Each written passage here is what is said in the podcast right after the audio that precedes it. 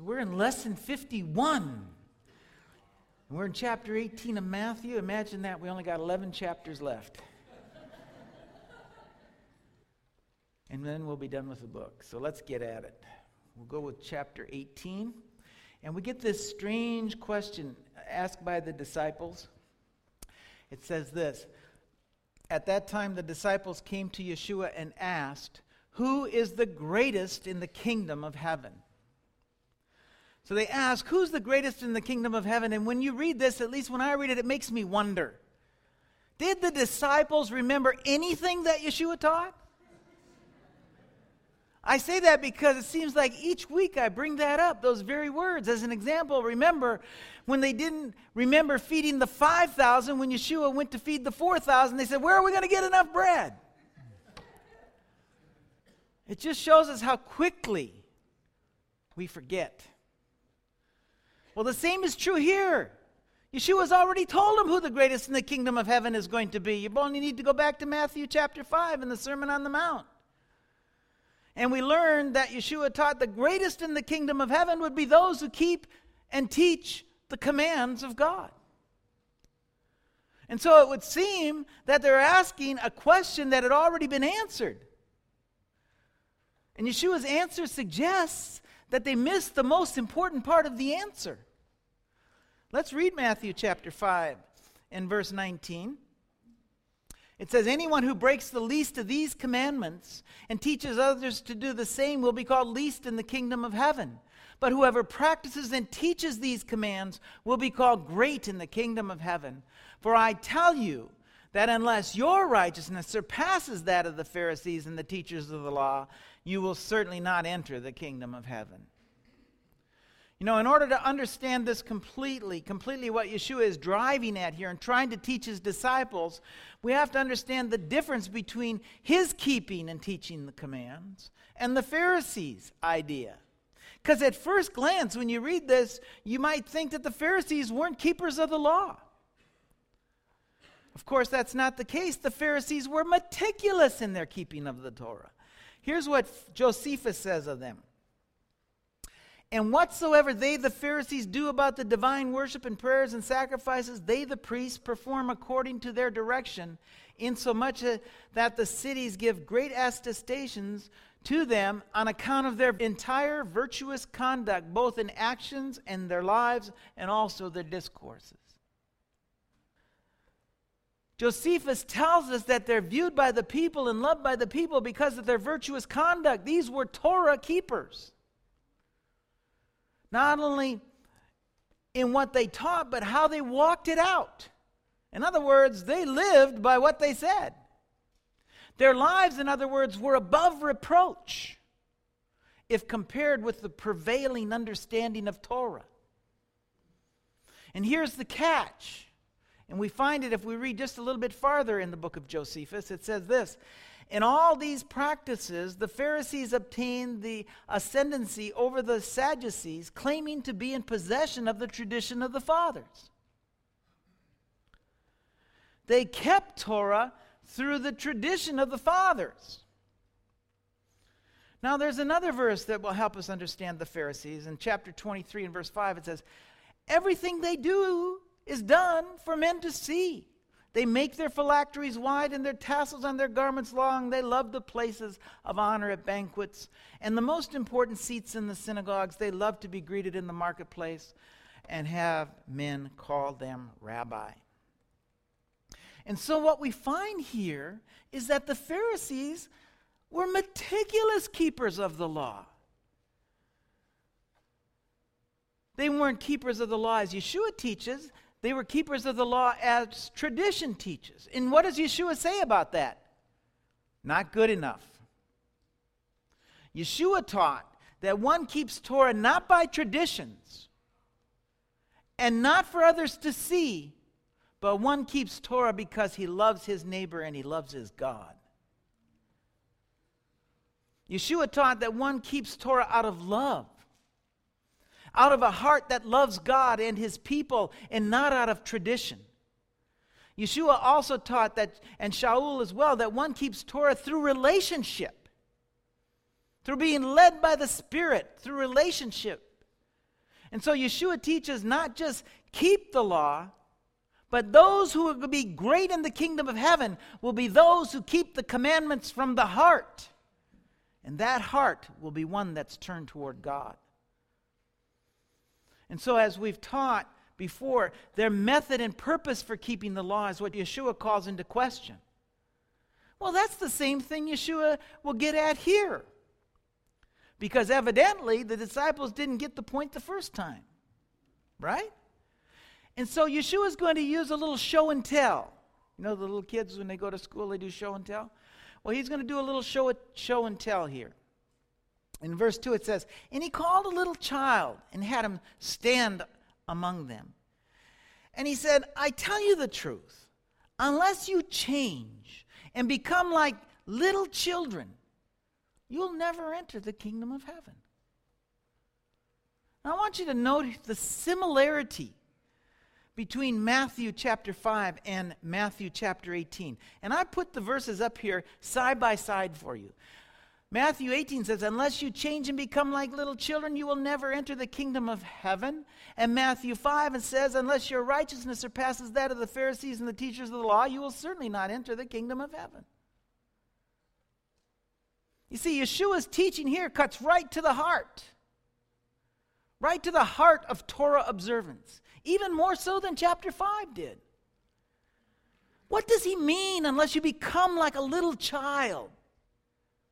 Well, remember, this is also reminiscent of one another, another of Yeshua's teachings that's recorded for us in John chapter 3.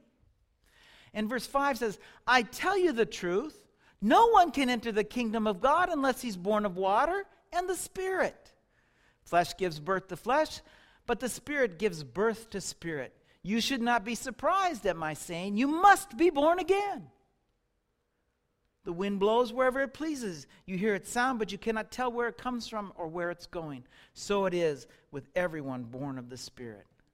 And so Yeshua tells Nicodemus, in essence, the same thing. You got to be born again. I put these two verses up here so that we could look at them side by side. Matthew 18 says, Unless you change and become like little children, you will never enter the kingdom of God. And John chapter 3 says, No one can enter the kingdom of God unless he's born again. Now, if you look at this in regard to the Pharisees' Torah observance of Yeshua's day, and then compare it to ourselves, what do we come up with? Yeshua is telling his disciples something that many of you realized maybe when you first came into this congregation, when you first came into Sar Shalom, after spending years in the church. I don't know how many people have come to me and said, Oh my goodness, I got to start all over. Everything I learned was wrong. Yeshua is telling his disciples very much the same thing, the same lesson. He's saying, unless you forget what you've learned, your experience in this life, unless you forget what you know about keeping the commands of God and become like one of these blank slates, these little children, learning from me how to keep the commands of God, you most certainly will not enter the kingdom of heaven. The quality that Yeshua sees in the child that he's asking his disciples to emulate is that the child is unlearned. Unlearned. He must be taught. Think about what you learn in this life. In this life, we can see it in the lives of the Pharisees as well. What we learn, we can see the same thing because what we're taught in this life is self aggrandizement. We're taught to seek independence, to become all that we can become in this life. Yeshua is saying, unless you become like a child, unless you're born again, ready to learn, unless you become like this child, dependent upon your father, not only will you not be great, in the kingdom. You won't even make it to the kingdom. The kingdom of God is reliant upon Abba. The kingdom members do nothing outside of his will. They're like children looking to their father for learning and for approval. First, as many of you know, it's a humbling experience to realize that you've been wrong and that you have to start over, start the learning process over again. Isn't it? How many remembered that when you came in here? You know, many can't make that leap. Listen to this. Listen to what I found. Uh, this is rabbinic, and it, it, sounds very much like the words of Yeshua. It's uh, quoting uh, Samuel Tobias Lachs's commentary on the New Testament. He's a Jewish fellow. And, and this is from uh, the Talmud. He says, He who makes himself small in this world for the sake of Torah will be great in the world to come. Sounds a lot like Yeshua's words, doesn't it? He who's first will be last, and last will be first. He who makes himself a slave in this world for the sake of Torah shall be free in the world to come. You see, the question for the disciples and the question for us all is can we make this leap of faith? You see, it's not just a leap from the moral filth of this world that we must make. And yes, we must do that. But listen, the Pharisees had made that leap. And Yeshua says, not good enough. It's a leap from self reliance to reliance upon God. It's a leap from self aggrandizement to the praise of the Holy One on your lips. It's like the leap of making and keeping relationship with God. It's like realizing, like a little child is aware of, you can't get through this life without your Abba, your Father. You want to be great in the kingdom? Well, Matthew 18 says this Therefore, whoever humbles himself like this child will be great in the kingdom of heaven. And I put Matthew 5 up here so you could compare. Whoever practices and teaches these commands will be called great in the kingdom of heaven. Which is it? The one who practices and teaches the commands or the one who will humble himself as a child? Well, it's obvious, at least obvious to me, that they're the same. In order to keep the commands of God with the heart of God, you have to be reborn. You have to give up your fallenness and become like a child, riding on your daddy's coattails. Daddy, what is this? Daddy, what is that? Daddy, how do I do this? Daddy, how do I do that? Daddy, is this right or is that right? Can I do this or can I not do that? You see, it goes back to what we taught last week relationship, relationship, relationship. You were born into this world separate from God. You were taught all you know apart from God. You must be reborn into relationship with God. That is, if you want to be part of the kingdom of heaven. And it's different for all of us. It's different for all of us as far as age and circumstances go. Sometimes it happens to someone quite young, sometimes, like me, it takes a long time. But it's coming to a complete stop on the road of life and saying, I've been wrong, I've been foolish, I need to turn, I need to start over again. And Shaul knew it, and that's why he says this in Corinthians, 2 Corinthians chapter 5. He says, Therefore, if anyone is Messiah, he is a new creation. The old has gone, the new has come. That's what makes these two verses different, but yet the same. One tells you how to get into the kingdom of heaven. Practice and teach the commands, and you'll be called great in the kingdom of heaven. The other one tells you how to do that. Humble yourself like a child, and you'll be called the greatest in the kingdom of heaven. In order to keep and teach the commands as Yeshua taught and kept the commands, you have to humble yourself as a child. Next, he'll tell us how to be removed from the kingdom or be least in the kingdom. Verse 5 says, and whoever welcomes a little child like this in my name welcomes me. But if anyone causes one of these little ones who believe in me to sin, it would be better for him to have a large millstone hung around his leg, neck and be drowned in the depths of the sea. So we have kind of two things going here. First, we have anyone who welcomes a child like this in my name welcomes me. Think about it. If someone comes to us born again, ready to learn, humbled by the world, realizing the mistakes that they made, humbled, seeking change.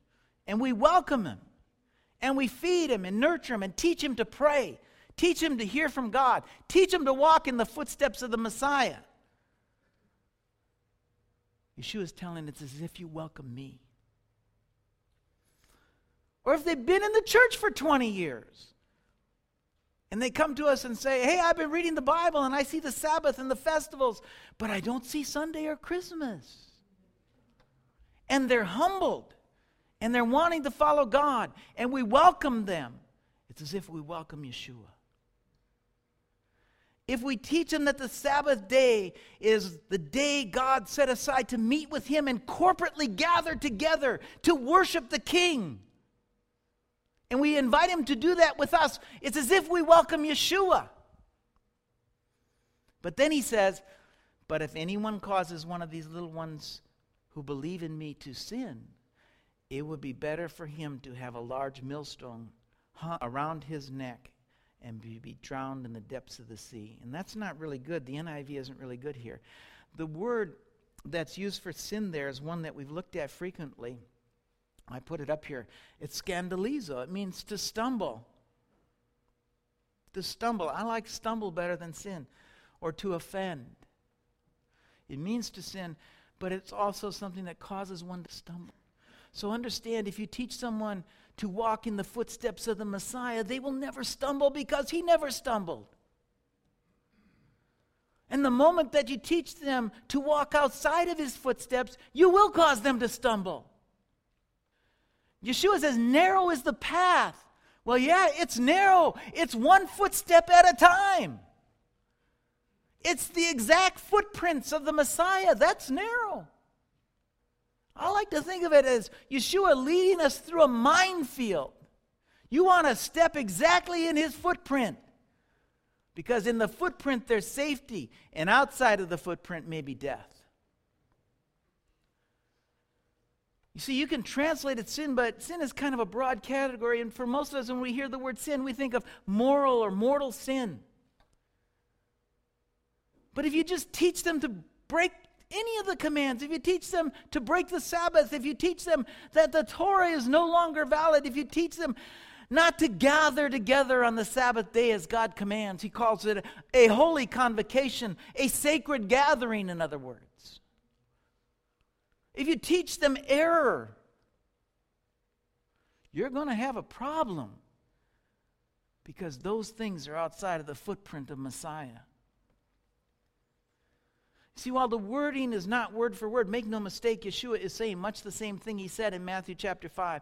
Whosoever therefore shall break the least of these commandments and teach others to do the same will be called least in the kingdom of heaven. So here's what Yeshua is saying, and it should strike fear into the hearts of teachers everywhere. I know it makes me think and rethink everything I teach. If one of those humbled ones, one of those humbled people, come among you, and you, by your teaching and your hospitality, lead them astray outside of the footsteps of Messiah, if you lead them into error, you're going to have a problem. With that in mind, you know, I'm afraid there are a whole lot of teachers that are going to have a problem. There are a whole lot of websites out there that are put on the internet by teachers that are going to be hurting for certain. They teach people things that really separate them from their communities. And what they teach is error. About 10 years ago, I first started to notice one of these things. I'm only going to bring up one of them because it's such a simple example. And it's one of the sacred name teachers. They teach that if you don't use the sacred name exactly as they pronounce it, you're not saved. And then they combine that with the Sabbath and the festivals and enough Hebrew roots to make it sound really good to those who are seeking, to one of those humbled ones looking for the truth. But as good as it sounds, it takes them down a path that's not in Yeshua's footsteps. And I first noticed this because, you know, I, uh, one day I saw a few people disappear from the fellowship. I'm like, where did they go? And I called them. And they said, well, we can't come anymore because you don't use the sacred name. They separated from fellowship, the very thing the writer of Hebrews warns against. He says in chapter 10, verse 24, Let us consider how we may spur one another on toward love and good deeds. And let us not give up the meeting together as the some, some are in the habit of doing, but let's encourage one another, all the more as we see the day approaching. They disappeared. You know where they are now? Some of them are at home, unable to worship anywhere because of this one teaching. And what has it profited them? They're without support. They give no one else support. They do nothing to further the kingdom of God. They do nothing to help anyone find the right path to God. They just sit at home in this ridiculous error I'm telling you, folks, there's someone going to have a price to pay one day for this. Anytime someone teaches something that will take you out of fellowship and put you into some kind of exclusivity, you should run kicking and screaming down the road. Because what kind of humility, what kind of childlike behavior is there in exclusivity? Children want and seek out companionship. Exclusivity is born out of pride. And Yeshua has told us we must become humble as children. God's kingdom is inclusive for those who are seeking, not exclusive. God wants us to gather together, not scatter. You know, that's what makes home groups and small groups so damaging. They never really get large enough to affect the world, to do anything. We're to make disciples, not crawl into a hole or a living room somewhere. We're to make many disciples. I learned that years ago. You know, I thought the same thing. I go through a, a, lot of these things myself. I thought to myself one time, you know, I'm just, I'm just, I was fed up. I said, I'm just going to go up north and I'm going to find myself a place where I can sit with my books and I'm going to learn of you, Lord. I'm going to go up north. I got a house up there. And God said, not so fast, Dan. You see, if you learn of the Lord, the very first thing that you're going to learn is that He has a burden for those who are not on the path. He wants you to help get as many people as you can on the path again. Go make disciples. Not crawl into a cabin up north, not into a living room somewhere, but go make many disciples. That's the mission He's given us all. If your study doesn't translate to your feet, if your learning isn't to do, if you're not learning to make disciples, then you might as well go to a Greek college someplace and fill your head with a lot of knowledge because that's all you're doing. To believe Yeshua, to be a disciple of Yeshua is to become like Yeshua, and anything else is to stumble. Well, Yeshua came into this world, as I said last week. What did I say? Why did he come? To make disciples. He came to make disciples. We learned that last week. And if we are his disciples, if we are the disciples of Yeshua, then we're going to have a desire to go out and make disciples. He didn't gather his 12 and then go sit in Peter's house and teach. He took them out and taught them how to make disciples. Yeshua's whole mission, the whole mission he gave his disciples, was to go make disciples. If we in the Messianic movement, I thought about this a few weeks ago. And I, I didn't know if I'd ever get it into a sermon or not, but I guess I did today. But if we in the Messianic movement could set aside our small differences, think of what a force we would be for the kingdom. Think about it. If we took the seed, the corner fringe, Issachar, Beth Emmanuel, and all the little home groups that are fringe groups around. And set aside our petty differences and focused on what's really important Yeshua and keeping Torah in his footsteps, we'd be in a huge synagogue. Our radio show and TV shows wouldn't be on at 5:30 in the morning, they'd be on prime time. Because we wouldn't be wasting all of our money paying rent. Amen? We would be really affecting the city. But no. A bit more or less liturgy is far more important than that. Or my idea of this song or that song is far more important than that. My very own ministry is far more important than that. Well, I don't like the Bema or the electric music. Just like being in the comfort of my own house, and that's far more important than that. You see, all the petty stuff gets in the way of our being a real force, a real army for God. I don't want to get off on a tangent here. But that's the kind of things I think about sometimes. You know, I get tired. I, I find, I call those people fault finders. They're not happy wherever they go. And sooner or later, they find fault wherever they go.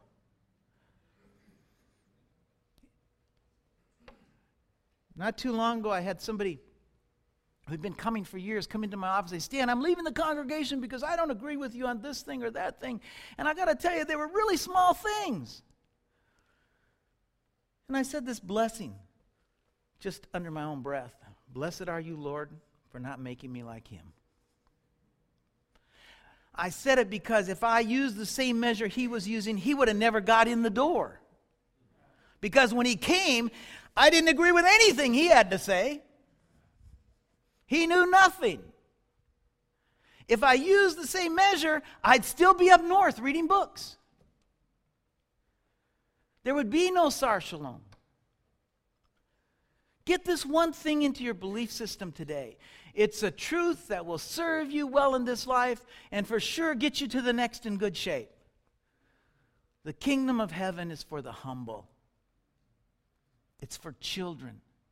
It's for those who don't move a step without asking God, is this the right step? Proverbs says, when pride comes, then comes disgrace, but with humility comes wisdom. The integrity of the upright guides them, but the unfaithful are destroyed in their duplicity. The moment you start feeling better than your brother, you should start to repent. You should catch yourself and start to repent. Listen to what Shaul says in Romans chapter 14. He says, You then, why do you judge your brother? Or why do you look down on your brother? For we all stand before God's judgment seat. It is written, As surely as I live, says the Lord, every knee will bow before me, every tongue confess to God. So then each of us will give an account of himself to God. Therefore, let us stop passing judgment on one another. Instead, make up your mind not to put any stumbling block or obstacle in your brother's way. So understand there are many ways to make people miss the mark because the mark is only found in the footsteps of Messiah. Matthew chapter 18, verse 7 says, Woe to the world because of the things that cause people to stumble. Such things must come, but woe to the man through whom they come. You know, whenever I see that word sin, I like to change it to stumble because when I think of sin, I'd always think of things like adultery or, you know, moral decay. But again, it's the word scandalon, it just means stumble. So listen, take one of the searchers and lead them down the wrong path, and you cause them to miss the mark. Cause them to step outside of the footsteps of Messiah or take one of these searchers and teach them not to be like Yeshua, and you are going to pay a price for it. That's what Yeshua is saying.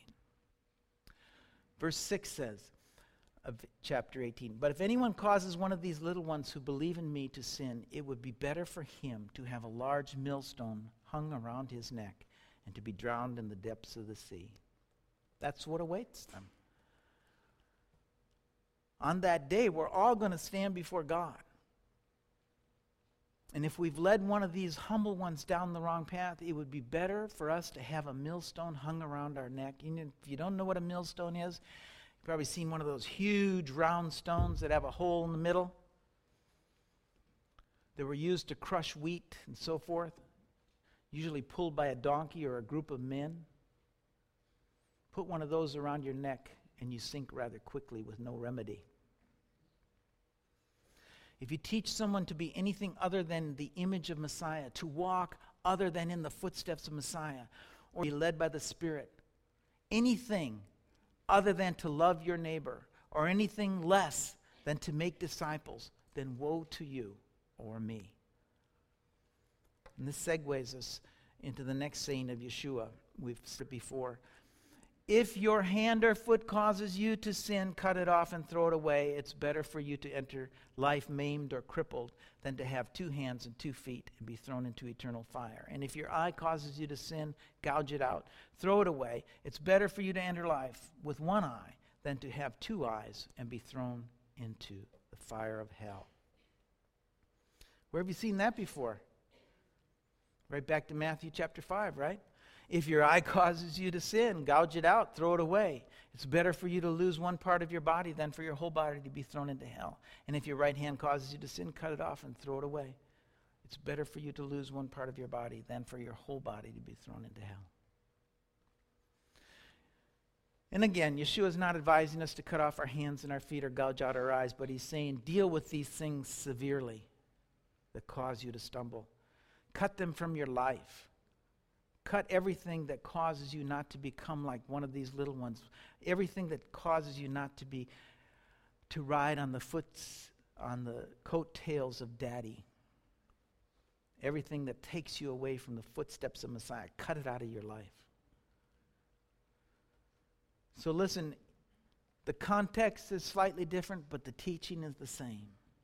The great in the kingdom keep the commands, and you do that by being reborn. And then, as newborn children, you follow in the footsteps of Messiah. You cling to every word, seek Him in every prayer, and develop relationship because except through Him, no one will enter the kingdom of heaven. Amen.